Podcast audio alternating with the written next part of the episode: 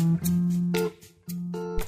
Günaydınlar, herkese merhaba. Radyo Gedi'nin sabah programına hoş geldiniz. Bugün 10 Mayıs çarşamba günün öne çıkan haber başlıklarına hep birlikte bakıyor olacağız. Şimdi önce e, şöyle genel olarak bir bakalım e, neler var, neler konuşuluyor bugün gündemde diye. E, seçime dair notlar tabii ki yine manşetlerde yer alıyor. Cumhurbaşkanı ve AK Parti Genel Başkanı Recep Tayyip Erdoğan Adana'da düzenlenen mitingde deprem bölgesindeki lise öğrencileri için kendi illerindeki devlet üniversitelerinde %25'lik ek kontenjan ayıracağını açıkladı. Erdoğan bu öğrencilerimiz ülke genelindeki sıralamanın dışında kendi aralarındaki puan önceliğine ve tercih sırasına göre ayrılan ilave kontenjanlara yerleştirilebilecek. Ayrıca özel üniversitelerin tamamındaki her programda bu öğrencilerimize birer kişilik yer tahsis edilecek. Toplamda 21.560 öğrencimizin yararlanacağı bu kararın 2023-2024 eğitim öğretim yılında üniversiteye yerleşecek gençlerimize hayırlı olmasını diliyoruz demiş. Diğer yandan kamu işçisine zam oranı açıklandı. 2023 yılı kamu toplu iş sözleşmesi imza töreninde yine Cumhurbaşkanı Erdoğan konuştu. Refah payı dahil ücretlerde yüzde 45 zam yapıldığını belirtti. En düşük kamu işçisi ücretinin 15 bin liraya çıktığını söyledi. Diğer yandan Millet İttifakı Cumhurbaşkanı adayı ve CHP Genel Başkanı Kemal Kılıçdaroğlu Bolu mitinginde bir konuşma yaptı. Bizim milliyetçiliğimizi sorgulayacak kişi daha anasından doğmadı. Altı okumuzdan birisi milliyetçiliktir. Bizim iki kırmızı çizgimiz var. Bayrak ve vatan. Bütün dünya duysun dedi. Bu arada CHP tüm illerde CHP ile PKK'yı birlikte gösteren afişlerin asılacağına dair bir hazırlık olduğunu ve toplatılması için YSK'ya başvurduklarını açıkladı. İmamoğlu'nun Erzurum mitinginde taş atan saldırganlardan biri olduğu belirlenen jandarma istihbaratta görevli uzman çavuş Akif Keleş gözaltına alındı. Milli Savunma Bakanlığı Keleş'in sözleşmesinin feshedildiğini açıkladı. Haberi ilk duyuran Yeni Şafak gazetesi Keleş'in FETÖ soruşturması geçirdiğini e, yazdı. Bakanlık Keleş hakkında soruşturmaya yer olmadığı kararı verdiğini belirtti. Gözaltına alınan 15 kişinin tamamı gece saatlerinde serbest bırakıldı. Kamera kayıtlarının incelenmesinin ardından 9 kişinin daha gözaltına alındığı açıklandı. Her kim yapmış olursa olsun çocuklara, e, kadınlara, insanlara e, taş atmak e, hiçbir şekilde medeniyet göstergesi değildir. Sadece medeniyet değil, insani değildir, vicdani değildir. Gerçekten büyük bir e, biçimde kınıyor olmamız lazım buradaki saldırıları ve gereğinin de yapılması elbette ki gerekli. Ee, eski Türkiye Büyük Millet Meclisi Başkanı ve Başbakan Yardımcısı Bülent Arınç, Cumhurbaşkanı Erdoğan'ın ve bakanların yolsuzluk yaptığını iddia eden Ali Yeşildağ'ın iddialarının üzücü olduğunu ama mutlaka incelenmesi gerektiğini söylemiş. Yeşildağ Erdoğan'ın Antalya Havalimanı ihalesinden 1 milyar dolar aldığını iddia etmişti. Kılıçdaroğlu ve Akşener bu iddiaların araştırılmasını istemişti. Arınç şöyle demiş, Türkiye'de özellikle son zamanlarda seçime yakın tarihlerde bir takım insanlar YouTube'dan videolar yayınlayarak çok ciddi iddialar ortaya koyuyorlar. Bunların doğruluk derecesini bilmem ama doğru olmamasını da temenni ederim ama suç iddiası ve istinadında bulunmaları e, bulunmaları karşısında hem yargı makamlarının hem de kolluk kuvvetlerinin gerekeni yapması doğru olur diye düşünüyorum demiş. Ee, ekonomide öne çıkan başlıklarda neler var? Commerzbank'ın seçim sonrası tahminleri var. Borsadaki yükselişin arka planına ilişkin senaryolar var.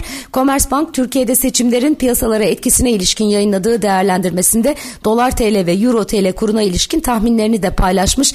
Commerzbank kıdemli gelişen piyasalar ekonomisti Tataguz, Cumhurbaşkanlığı seçimini Erdoğan'ın kazanması durumunda Türk lirasının düzenlemeler ve çok sayıda sermaye kontrolüyle sağlanmış düşük oynak oynaklık halinden çıkmasını beklediklerini söylemiş. Gus'a göre e, seçim e, seçimi Millet İttifakı'nın kazanması halinde ise ilk aşamada piyasa tepkisi olumlu olacak ancak küçük partilerden oluşan bu ittifakın işbirliğinde veya politika uygulama sürecinde sorunlar yaşaması durumunda Erdoğan'ın geri gelebileceği beklentisiyle bu iyimserlik kısa sürebilir. Bankanın tahminlerine göre Haziran sonu itibariyle Euro TL'nin 21,5 dolar TL'nin 19,5 seviyesinde kalması bekleniyor.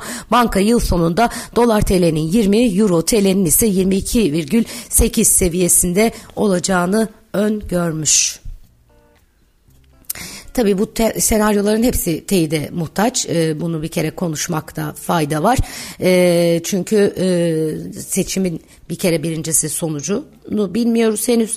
Diğer yandan da sonrasında seçilecek hükümetin nasıl bir aksiyon olacağını zaten bu yüzden e, büyük bir volatilite var e, baktığınız zaman e, ve bu volatilitenin de oynaklığında e, devam edeceği e, konuşuluyor.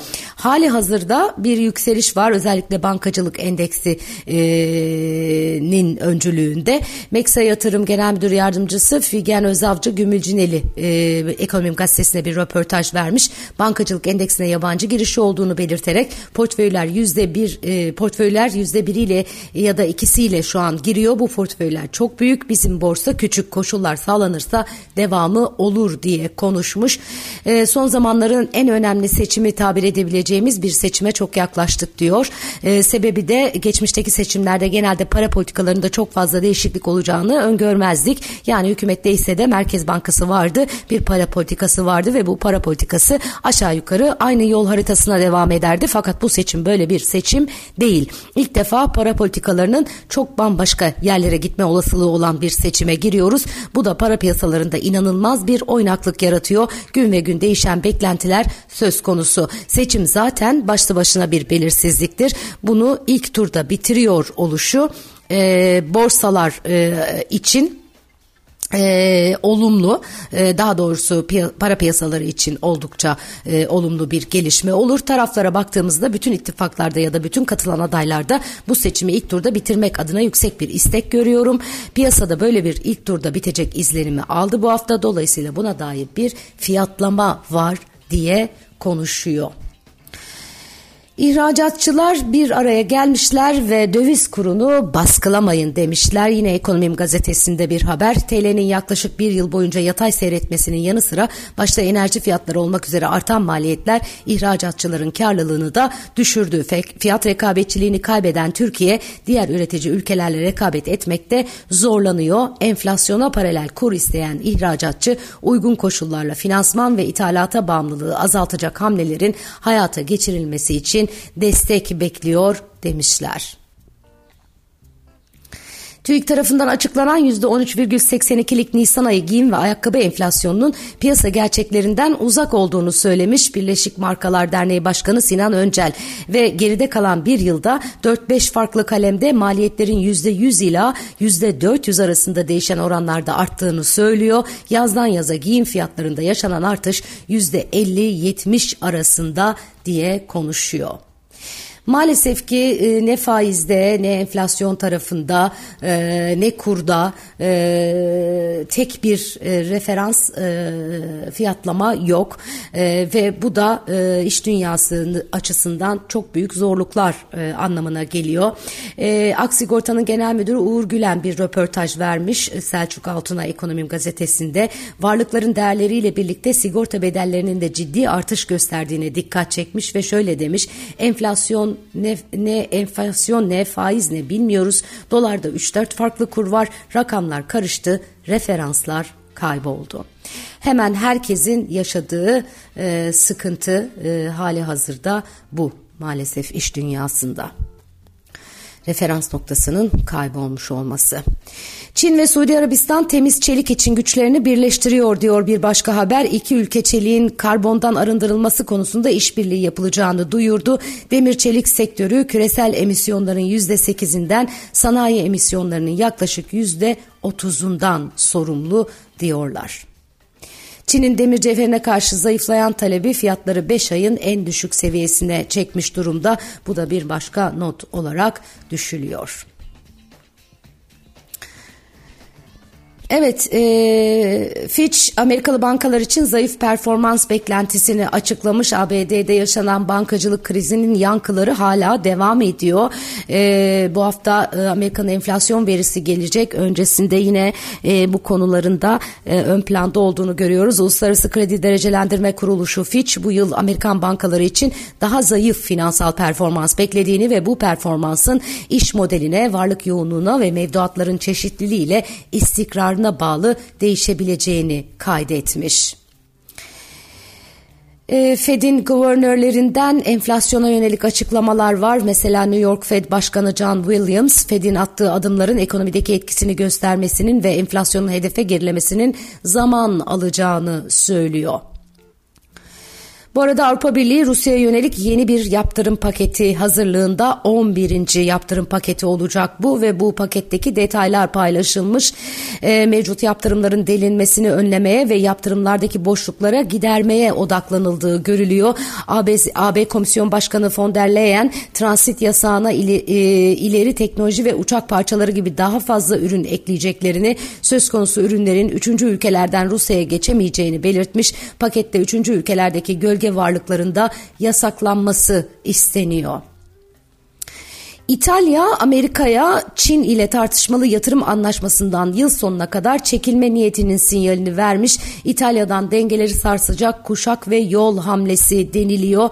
E, son derece önemli. Bloomberg'e konuşan yakın kaynaklara göre İtalya Başbakanı Meloni geçen hafta Roma'da Amerikan Temsilciler Meclisi Başkanı Kevin McCarthy ile yaptığı toplantıda nihai bir karar alınmamış olmasına karşın hükümetinin Çin'in kuşak ve yol girişimindeki rolünden ayrılmayı destekledi desteklediği konusunda güvence vermiş. Çin Rusya'ya yaklaştıkça Avrupa e, Amerika ile işbirliği yaptıkça bu gerginlik böyle etkiler yaratıyor. Çin'in kuşak ve yol projesi son derece önemli bir proje. E, Türkiye'de e, Türkiye'nin de nemalanacağı bir proje.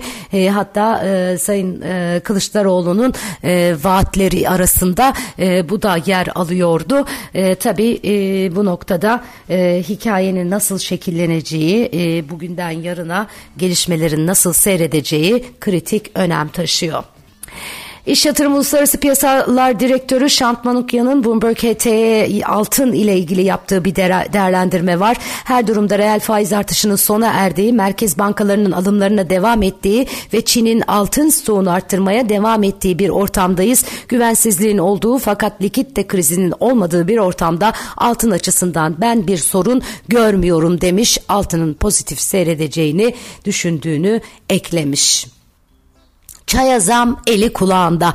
Çay Siyat Yönetim Kurulu üyesi Mustafa Yılmazkar şu an raflardaki çayın fiyatı 2023 üretim fiyatının çok altında. Raflarda çaya zam eli kulağında diye konuşmuş. Çay kurum maliyeti 90 liranın üzerinde olur 100 liraya yaklaşır. Dolayısıyla %100'e yakın bir artış bekliyorum diye konuşmuş. Zam demişken benzin ve motorine de zam geldi. E, tabii e, hali hazırda e, bu zamlar e, çok fazla gündemde değil seçim nedeniyle ama seçim sonrasında daha çok zam haberi okuyacağız gibi duruyor. E, bu tarafta e, baktığınızda. E, ne kadarlık bir zam var onun detaylarına da bakalım e, sizlerle birlikte. Onu da bulamadım. Ee, son bir not e, ekleyelim o zaman tamamlayalım. E, bugün yine yağmurlu bir hava var. E, gök gürültüsü ve sağanak e, uyarısında bulunmuş meteoroloji. Meteorolojiden yapılan son hava durumu tahminlerine göre Marmara, Karadeniz, Ege'nin iç kesimleri, İç Anadolu ve Doğu Anadolu'nun kuzeyi gök gürültülü sağanak yağışlı olacakmış. Yağışların İç Anadolu'nun kuzeydoğusu, Orta Karadeniz, Doğu Karadeniz kıyıları, Uşak, Afyon, Karahisar, Isparta, Sinop ve Gümüşhane çevrelerinde kuvvetli olacak deniyor. Gerçekten yağmurlara e, doyuyoruz bu baharda. Kışın e, çok kurak geçmiş idi. Bu yağmurlar e, anlamlı ve faydalı olacak en azından iyi bir yaz geçirmemiz açısından ama mevsimlerin kaydığını da net bir şekilde görebiliyoruz. Hoşçakalın efendim güzel bir gün diliyorum. Yarın sabah yine aynı saatte görüşmek üzere.